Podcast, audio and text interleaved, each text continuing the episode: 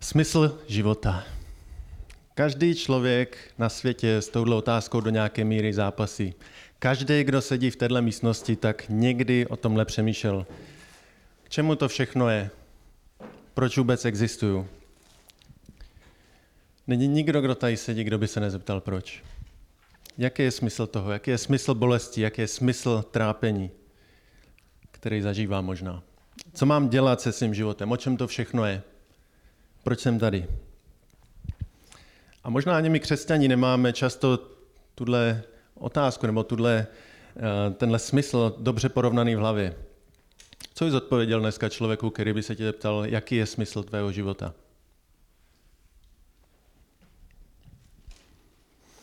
Ten svět kolem nás má hodně odpovědí různých. A tisíce let, co existuje lidstvo, tak hledají se odpovědi na tu otázku, co je vlastně smyslem mého života. Eh, já vám přečtu úryvek z Hamleta, jo? 400 let zpátky. Určitě znáte část toho.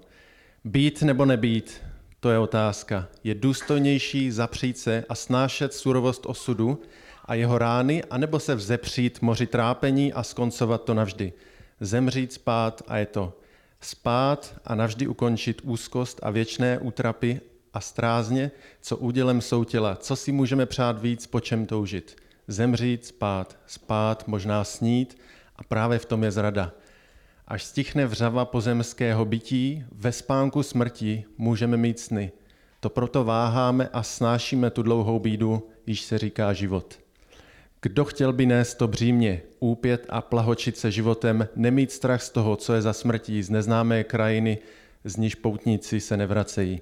To nám láme vůli, snášíme radši hrůzy, které známe, než abychom šli vstříc těm neznámým. A nejenom umělci, celé lidstvo za celou tu historii si vymýšlí různý smysl života a dneska lidi mají takových pár populárních kategorií, co je vlastně, o čem ten život je. Jsou biologický, založím rodinu a budu mít ten spokojený rodinný život. Nebo chci jen milovat, cítit a užívat si bytí. Toho je plný Instagram. Takhle si užijte ten nejlepší život, cestování, jídlo, hezkou domácnost, dobře vypadat, mít ty nejlepší zážitky na světě, nebo naplnit svůj potenciál a sny, něco dokázat v životě, zanechat nějaký odkaz, něco po sobě, co tady zůstane, nalézt moudrost nebo dělat dobro, mít moc, být tím nejlepším, a nebo někdo říká, že život nemá žádný smysl. A ten seznam obsahuje spoustu hezkých věcí. Mít rodinu je skvělý. Dobré jídlo je skvělé. Naplnit svůj potenciál je skvělý. Ale každá z těchto cest má mnoho lidí, kteří po ní jdou a vybrali si, že tohle je ta cesta. Tohle je to nejlepší pro můj život. Vybrali si, že ta cesta je užívání z toho života na maximum například cestovat po celém světě, jíst to nejlepší jídlo, chodit na párty, adrenalin, drogy, alkohol, exotika. Hlavně utíct z toho, co je obyčejný. A to, ale to nikam nevede. To cestování osvěží možná na nějaký čas člověka, ale pak je zase vše při starém a musíš odjet znovu někam jinam. To velmi dobré jídlo, který si dáš, tak za chvíli zapomeneš. Ta radost toho jídla s odstupem času zmizí párty pořád dokola, to člověka přestane bavit. I ten obyčejný seskok padákem člověka pak přestane bavit, že najednou musí začít skákat ze skály. A ty dávky drog, které člověk bere, tak se musí zvyšovat, aby, aby to přineslo to stejný. A, a začínáš zapomínat ty věci, o kterých si člověk myslel, že jsou vlastně nezapomenutelné. Už si pamatuješ, že možná jenom to poslední. Ty, nej, ty nejlepší zážitky, které možná člověk si myslí, že budou pro něj ten smysl života, tak nakonec jsou už pro ně jenom ten obyčejný život. Opíjí se tím, co nabízí tenhle svět, aby zapomněl to obyčejné lidské bytí. Protože v tom je marnost, v tom vidí marnost a prázdnotu toho vlastního bytí. A my jsme jako lidi velmi dobří v tom lhát sami sobě, jestli jste si všimli. Říkáme si, že vlastně ty prožitky možná jsou ten, ten smysl a, a, a to je to skvělý. A možná to znáš taky možná z jiného úhlu pohledu, když máš nějakou bolest, nějaký trápení, tak se snažíš něčím zaměstnat, aby zapomněl, že vůbec, vůbec tu bolest cítíš, že to utrpení cítíš, jenom aby to nebolelo. My utíkáme před tím, co nás trápí a rádi si zaplníme hlavu něčím jiným. Ale znamená to, že se realita změnila nebo ne? Znamená to, že ta bolest zmizela nebo ne? A my jako křesťani, co se tady scházíme na kostele, tak my už nežijeme tu realitu jako Hamlet. My víme, co bude po smrti. My už nemusíme žít ten Instagram život. My se nemusíme opíjet ničím jiným, než je pravda. My nemusíme mít strach čelit realitě takové, jaká je, protože víme, jak tenhle film skončí. A známe smysl, my známe smysl našeho života. A jaký to je smysl? Hlavním a nejvyšším cílem člověka je oslavit Boha a věčně se radovat v jeho přítomnosti. Hlavním a nejvyšším cílem člověka je oslavit Boha a věčně se radovat v jeho přítomnosti. Radovat se, užívat si ho. Ale přesto, že tohle víme, tak se k nám vrací to uvažování tohle světa. Vracíme se možná k tomu dřívějšímu životu, který jsme měli. K tomu našemu starému člověku, který je pořád v nás.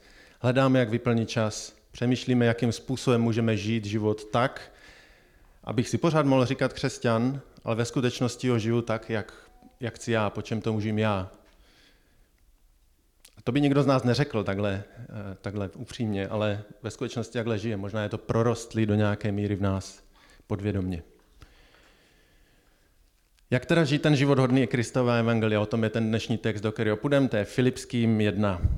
A já vám ho přečtu část, první část toho eh, od verše 27 jenom veďte život hodný Kristova evangelia, abych přijduli k vám viděl, či jsem-li nepřítomen o vás slyšel, že pevně stojíte v jednom duchu, jako jedna duše zápasíte ve víře evangelia a v ničem se nelekáte svých protivníků.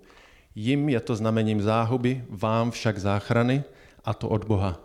Neboť vám je z milosti pro Krista dáno, abyste nejen v něj věřili, ale i pro něho trpěli.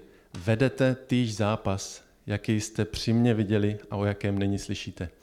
Takový klasický biblický text. Eh, jedna duše, nebojte se, znamení záchrany, zápas, milost, má to všechno. Když to poprvé přečteš, tak možná máš tu tendenci jako já si říct, je, to, jo, to je zase další ten biblický text, který můžu vlastně trošku přeskočit, nezamyslet se nad tím, co to říká. A možná to zní tak jako prostě fajn, biblicky duchovně, ale, ale přejdeš to. A jednou Vaška zavřou do kriminálu. A bude sedět v Bruselu ve vězení a bude mít možnost poslat nám sem zprávu do kostela, do Šumperka, do církve, kterou on spolu založil, aby nám předal něco do té naší aktuální situace, tak já věřím, že dobře zváží, co nám řekne. Snad. Jo, doufám, že nám nenapíše, zapomněl jsem si kabát v Brně, tak mi ho tam vyzvedněte, jak půjdete za mnou. Se stalo apoštolu Pavlovi v 2. Timoteově.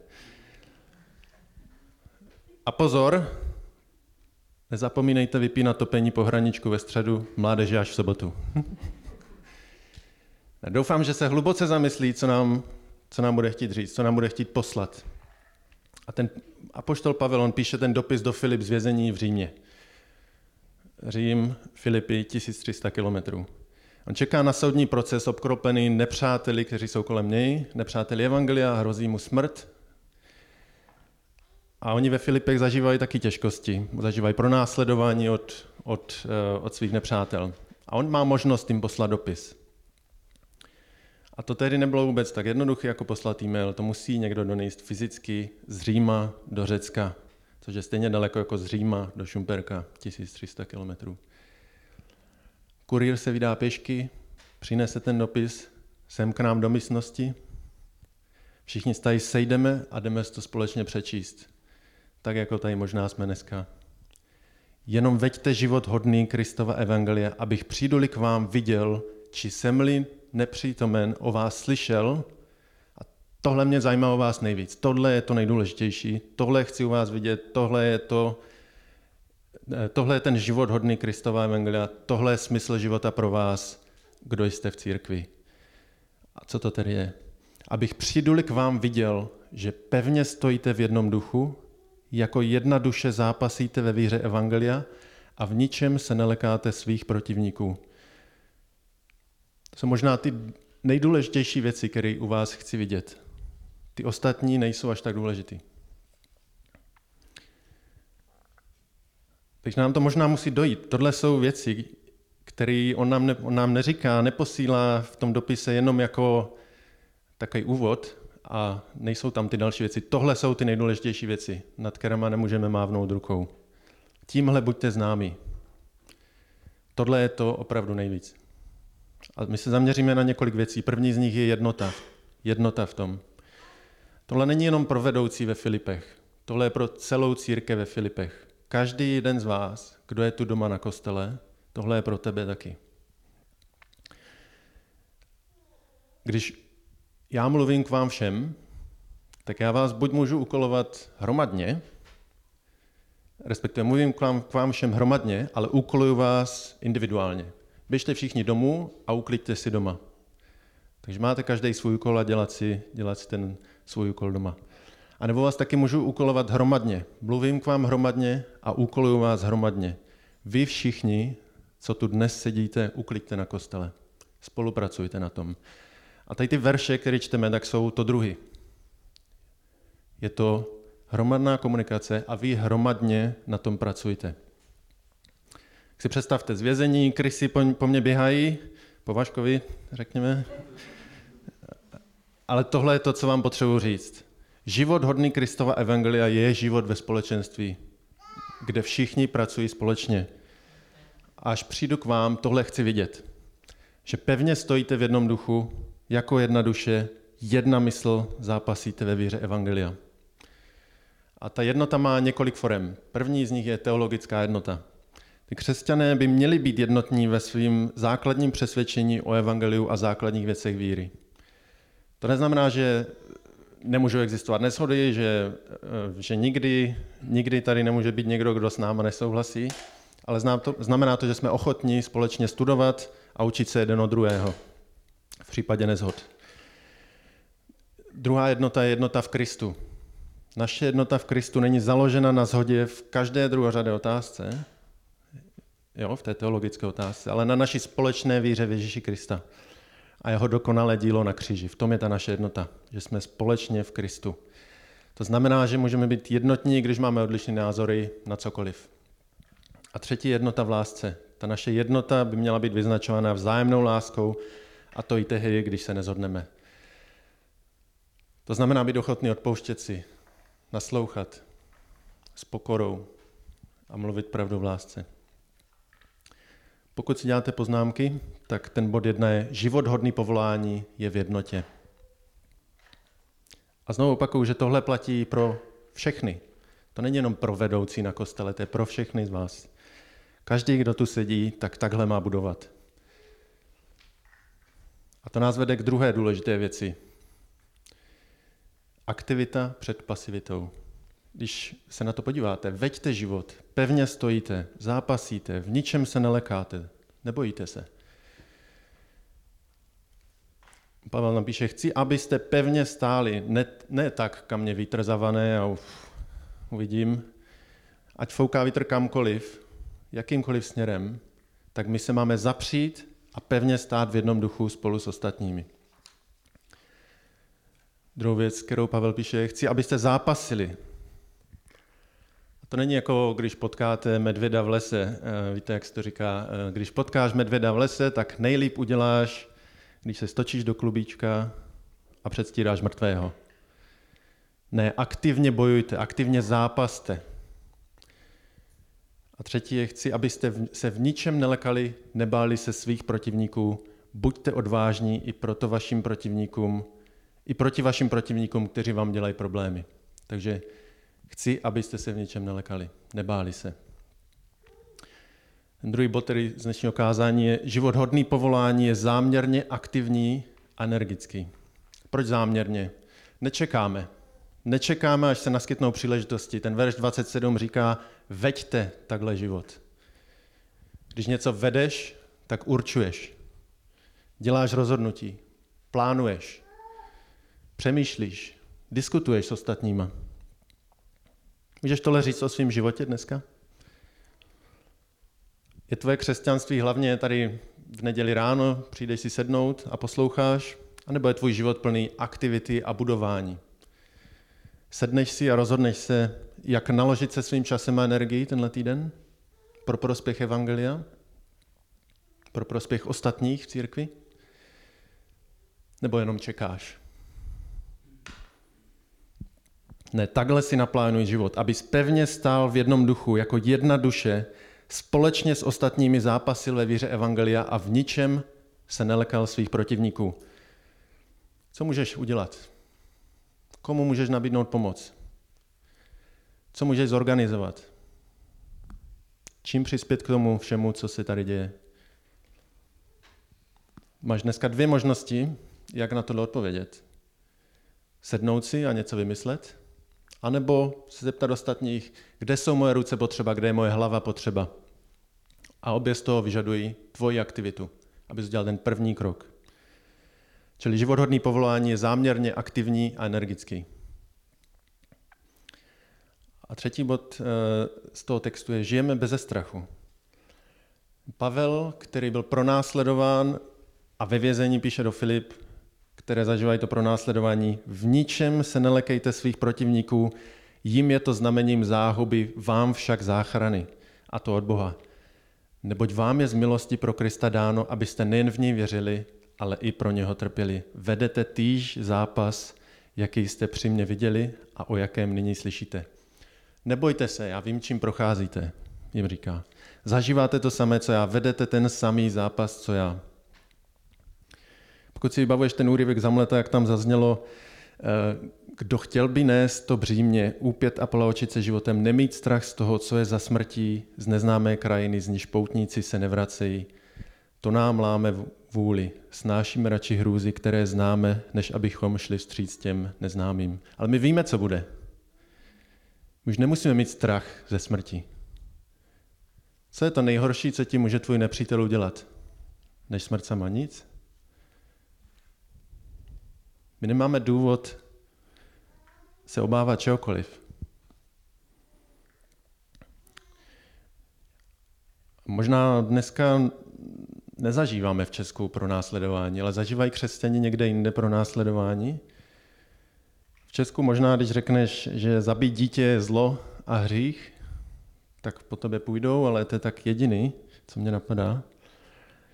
Ale většina křesťanů, možná většina křesťanů na světě dneska zažívá pro následování. Hrozí jim ztráta práce, ztráta bydlení, někde vás vyloučí z vesnice a vy přijdete o jakékoliv společenství s lidma. Někde vás zavřou do vězení, někde vás zabijou, když se stanete křesťanem. A to, křesť... to pronásledování existovalo celou, celou historii, eh, co křesťanství existuje, od dob Ježíše Krista. A kdo ví, možná přijde i doba na nás, tady v Česku, kdy přijde pro následování znovu. Ten verš 28 a 29 říká, že to pro následování má dva důvody je znamením záhuby našich protivníků. A kdo jsou ti protivníci? Kdo jsou ti vlastně, proti kterým ti filipští bojují? On se, k tomu, on se k tomu pak ještě vrátí, k tomuto tématu v kapitole 3. Pavel se tam uh, Pavel tam uh, o nich mluví, neboť mnozí, o nich jsem vám často říkal, a nyní to pravím s pláčem, žijí jako nepřátelé Kristova kříže. Jejich koncem je zahynutí, to je ta záhuba. Jejich bohem je břicho a jejich sláva je v jejich hanebnosti. Ti myslí na to, co je pozemské. To, na co myslí, je pozemské. Jejich bohem je břicho, jejich sláva je užívání si hříchu. Když jsme se na začátku bavili o těch různých smyslech života, kteří lidi kolem nás mají, tak spousta z nich bylo vlastně nepřátelských ke kříži nebo přesněji všechny byly nepřátelský ke kříži. Pro koho je Bohem jeho břicho a uspokojení v habnostech, ten žije v nepřátelství vůči Kristu a lidem v církvi. Těch, kdo takto žijí, se vůbec nemáme bát. Nelekat se jich, protože to pronásledování pro Krista je znamením záhuby našich pronásledovatelů. Ty nepřátelé zahynou. A je to také znamením záchrany od Boha. My jsme dostali v životě milost, že můžeme věřit a ta, potvrzuje, a ta se potvrzuje tak, že můžeme pro Kristovo jméno taky trpět. To moc nechceš slyšet, že jo? nám se líbí ta první část, že díky milosti můžeme věřit, ale to, že pro Kristovo jméno taky můžeme trpět? My nechceme ty protivníky, ti, ti kteří jdou proti nám, aby, aby jsme kvůli ním trpěli. A když se podíváš na ten text, co jiného říká? My můžeme dostat to privilegium trpět jako znamení naší záchrany, stejně tak, jako můžeme dostat privilegium věřit. A takhle máme žít bez strachu, neboť vám je z milosti pro Krista dáno, abyste nejen v něj věřili, ale i pro něho trpěli. Vedete týž zápas, jaký jste při mě viděli a v jakém nyní slyší, o jakém nyní slyšíte. Filipští, vy jste mě viděli, Pavla, já jsem to tam u vás spolu založil, byl jsem pronásledován, zápasím v tom pronásledování, stejně tak jako já bojujte i vy. Ten bod 3 z dnešního kázání život hodný povolání je beze strachu. Možná se ptáš, jak to celý souvisí s tím smyslem života. Lidi v Česku vkládají důvěru ve spoustu různých věcí, mají různé smysly bytí. Hledají naplnění v různých věcech. A ona existuje jasná linie. Tohle je nepřátelský vůči nám a tohle jsme my. Nepřátelé Kristova kříže, jejich koncem je zahynutí, jejich bohem je břicho, jejich sláva je v hanebnosti, ti myslí na to, co je pozemské. A tohle jsme my, jednota mezi námi v duchu. Jsme jednoho smýšlení, aktivita, energie, záměrnost, nebojíme se světa okolo, co jednou bude, my myslíme na věci nebeské. Tohle jsou nepřátelský dva světy. Ti nás, ti vás pronásledují a my žijeme jinde. A možná vkrádá se nám mentalita toho světa, z toho jednoho světa do druhého. Mentalita našich nepřátel se vkrádá do způsobu života církve. Možná si nás svět trošku rozebírá neviditelně. My bychom neřekli, že naším bojem je břicho, hanebnost nebo věci pozemské. Ale to pohodlí je nebezpečné i pro nás. Pokud budeme více Boha hledat v našem pohodlí, bude vládnout pasivita v našem životě. Které se nepodílíme na tom životě církve. Pasivita je opak aktivity. Je to lhostejnost a rezignace na věci. Však on to někdo udělá, Víš co, nemám na to čas. My každý, kdo tady jsme člen, tak jsme souhlasili s tímto, že jsi součástí rodiny. To znamená, že se chceš stát oficiální součástí naší rodiny, ne být jejím pasivním členem, ale aktivním, který se podílí na jejím fungování. Přijímáš nás všechny jako své bratry a sestry, sestry, se kterými chceš žít přes naše všechny nedostatky. Ta mentalita těch našich nepřátel je pasivita, hledání vlastního pohodlí, sloužení sobě samo, jejich bohem je břicho, naše mentalita je opak, naše mentalita je aktivita.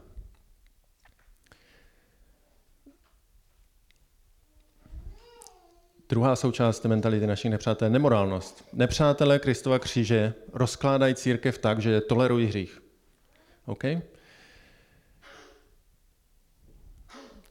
ten text říkal, jejich sláva je v jejich hanebnosti ať už to přichází ve formě nějakého nového, líbivého učení, eh, který, eh, který přichází do církve, často to bývá podezřelý, když někdo z církve je až moc oblíbený mezi lidma, kteří mají smysl života úplně jinde a žijí v nepřátelství vůči nám.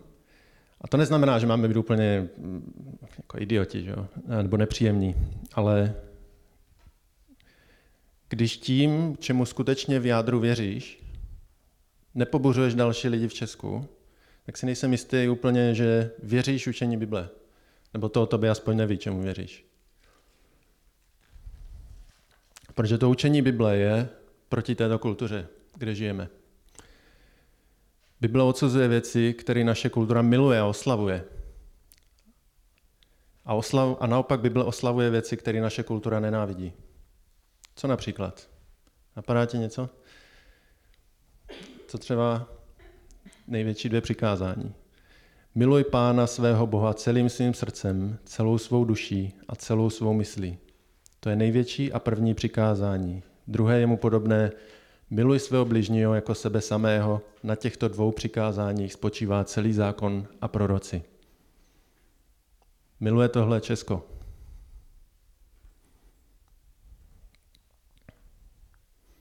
Ne, naš Česko miluje víc hřích než tohle.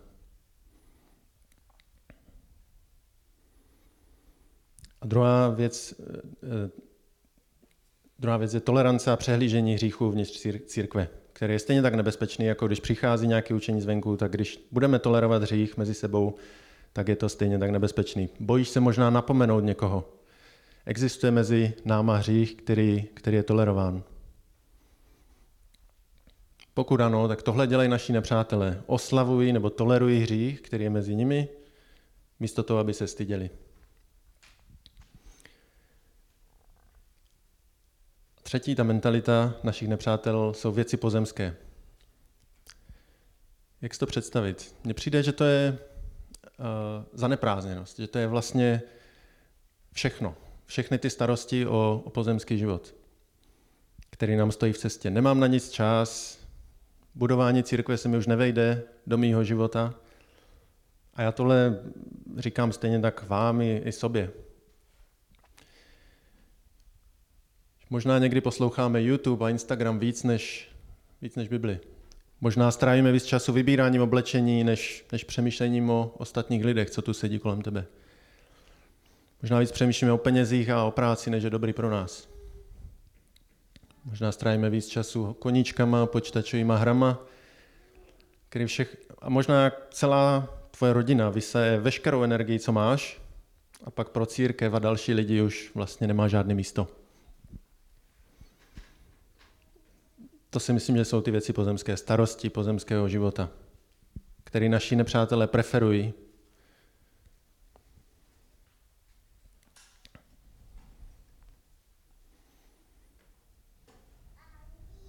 Ten dnešní text říká, pokud jsi v Kristu, pokud chceš žít život hodný Kristova evangelia, budeš žít v jednotě s ostatními. Aktivně a záměrně směřovat svoji energii pro budování církve, a šíření evangelia a nebudeš se bát nepřátel. Jak tohle můžeme vůbec žít? Co to znamená pro tvůj život? Pojďme do té kapitoly 2. Je-li tedy nějaké pozbuzení v Kristu? Tohle říká jako motiv našeho chování, protože to pozbuzení je v Kristu. Je-li tedy nějaké pozbuzení v Kristu, je-li nějaké potěšení lásky, ano je, my, my jsme milováni Bohem. Je-li nějaké společenství ducha, ano, je, my jsme ve společenství s Duchem Svatým. Je-li nějaký soucit a slitování? Ano, je. Naplňte mou radost, smýšlejte stejně. Moje radost, říká Pavel, je to, co dělá radost Bohu. Mějte stejnou lásku, buďte jedné duše, jednoho smýšlení. Nic nedělejte ze soupeření ani ze šitnosti. Nedopuste, aby mezi váma bylo nějaké soutěžení rivalita. Nýbrž pokoře pokládejte jeden druhého za přednějšího než sebe pokoře pokládejte jeden druhého za přednějšího než sebe. Nevěnujte pozornost, pozornost každý jen vlastním zájmům, nýbrž každý i zájmům těch druhých. Znovu si všimněte jednoty. Společenství ducha, smýšlejte stejně jako já, mějte stejnou lásku, buďte jedné duše, jednoho smýšlení. Tohle je jednota, v které buďte. A z tohoto všechno ostatní vychází. A ta další ingredience, aby všechno na kostele fungovalo, tak je, a to je to, čím je to vším protkaný, tak je láska. Bůh si nás zamiloval a dal nám věčný život. Ale nejenom On miluje nás, ale dal nám také Ducha Svatého, který v tobě působí stejnou lásku k ostatním i k Bohu samotnému. Protože úplně na rovinu, bez Ducha Svatého, velké boží milosti mezi náma, existovala by taková láska? mezi náma? Jste tak milování hodní sami o sobě?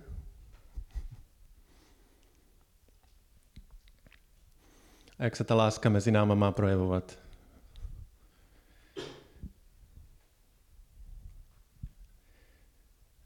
Mě Ondra před kázáním říkal, že eh, cokoliv řeknu, takže mě má rád. Eh, bylo pěkný od něj. Eh, a, a co k tomu říká ještě ten text? Nic nedělejte ze soupeření ani ze šitnosti. Nýbrž v pokoře pokládejte jeden druhého za přednějšího než sebe. Nevěnujte pozornost každý jen vlastním zájmům, nýbrž každý i zájmům těch druhých. Pokládejte za zájmy ostatních za přednější než svoje vlastní zájmy. To je hodně velký povolání, když se nad tím zamyslíš. To není úplně malý požadavek do tvého života.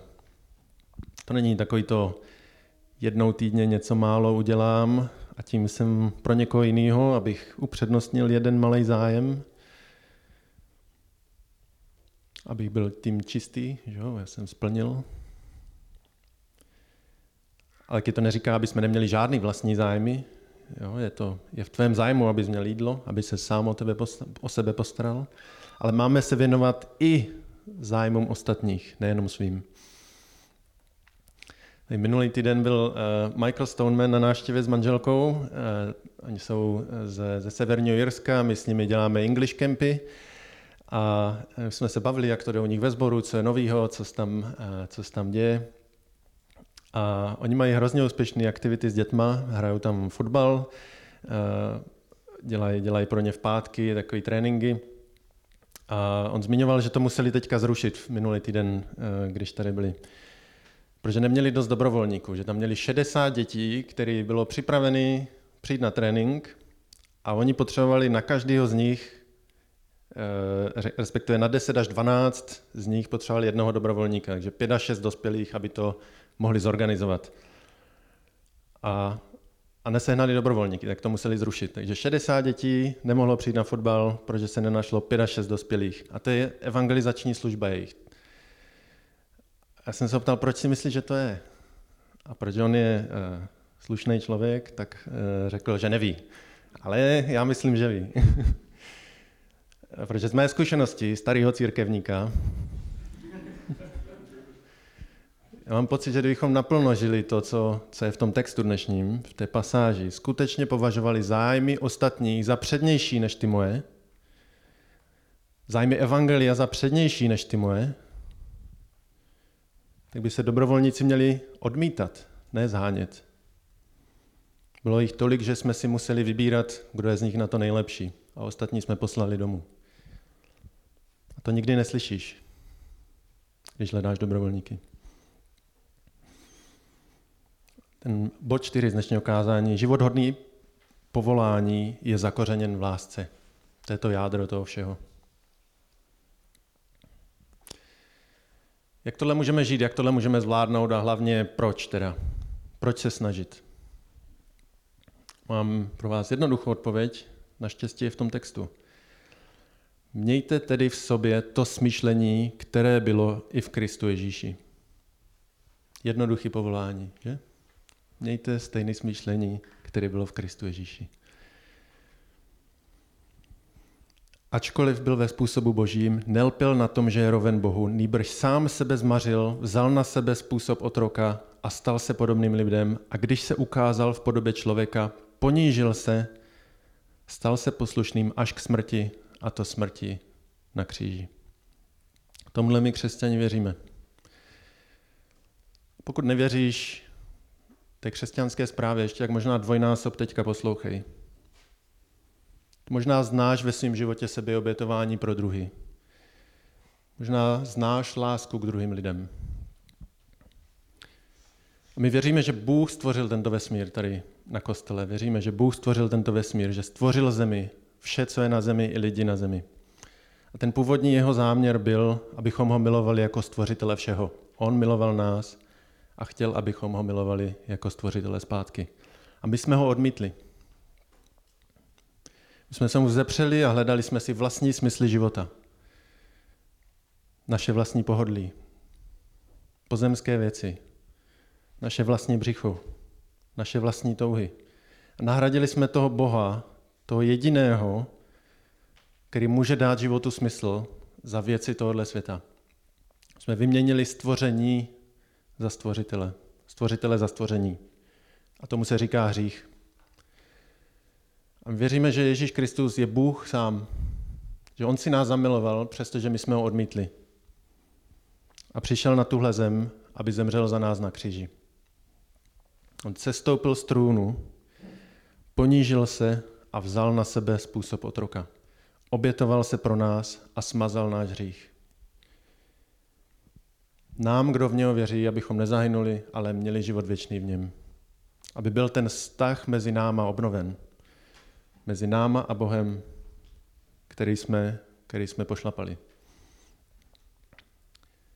Takže už nepotřebujeme žádný náhradní smysl života. Máme, máme smysl života v něm. A teď, jak tu sedíme, tak máme žít podle jeho vzoru. Máme smýšlet stejně. A to je ten motorem, to je ten motivací toho našeho chování. Proč chceme, proč chceme jednat jako on? My chceme být příjemci toho jeho smýšlení a my chceme být taky zrcadlem. My chceme být jako on. Takže si všimni v tom textu, mějte tedy v sobě to smýšlení, které bylo i v Kristu Ježíši. To není smýšlení, které bylo doma na gauči. Doma na gauči eh, jsem smýšlel. Ale to smýšlení, který produkuje aktivitu.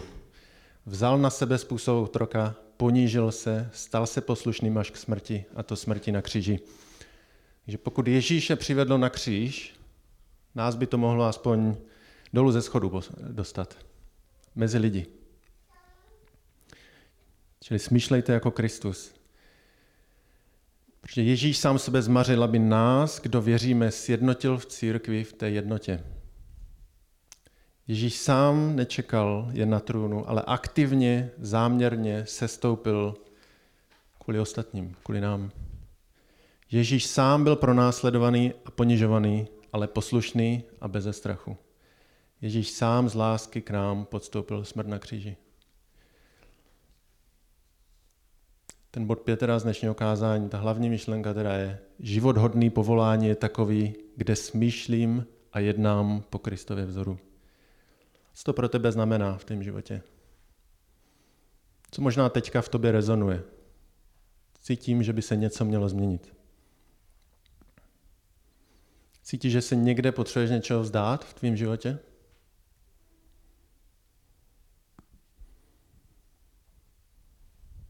Já se za tuhle změnu teďka budu modlit a tím skončíme.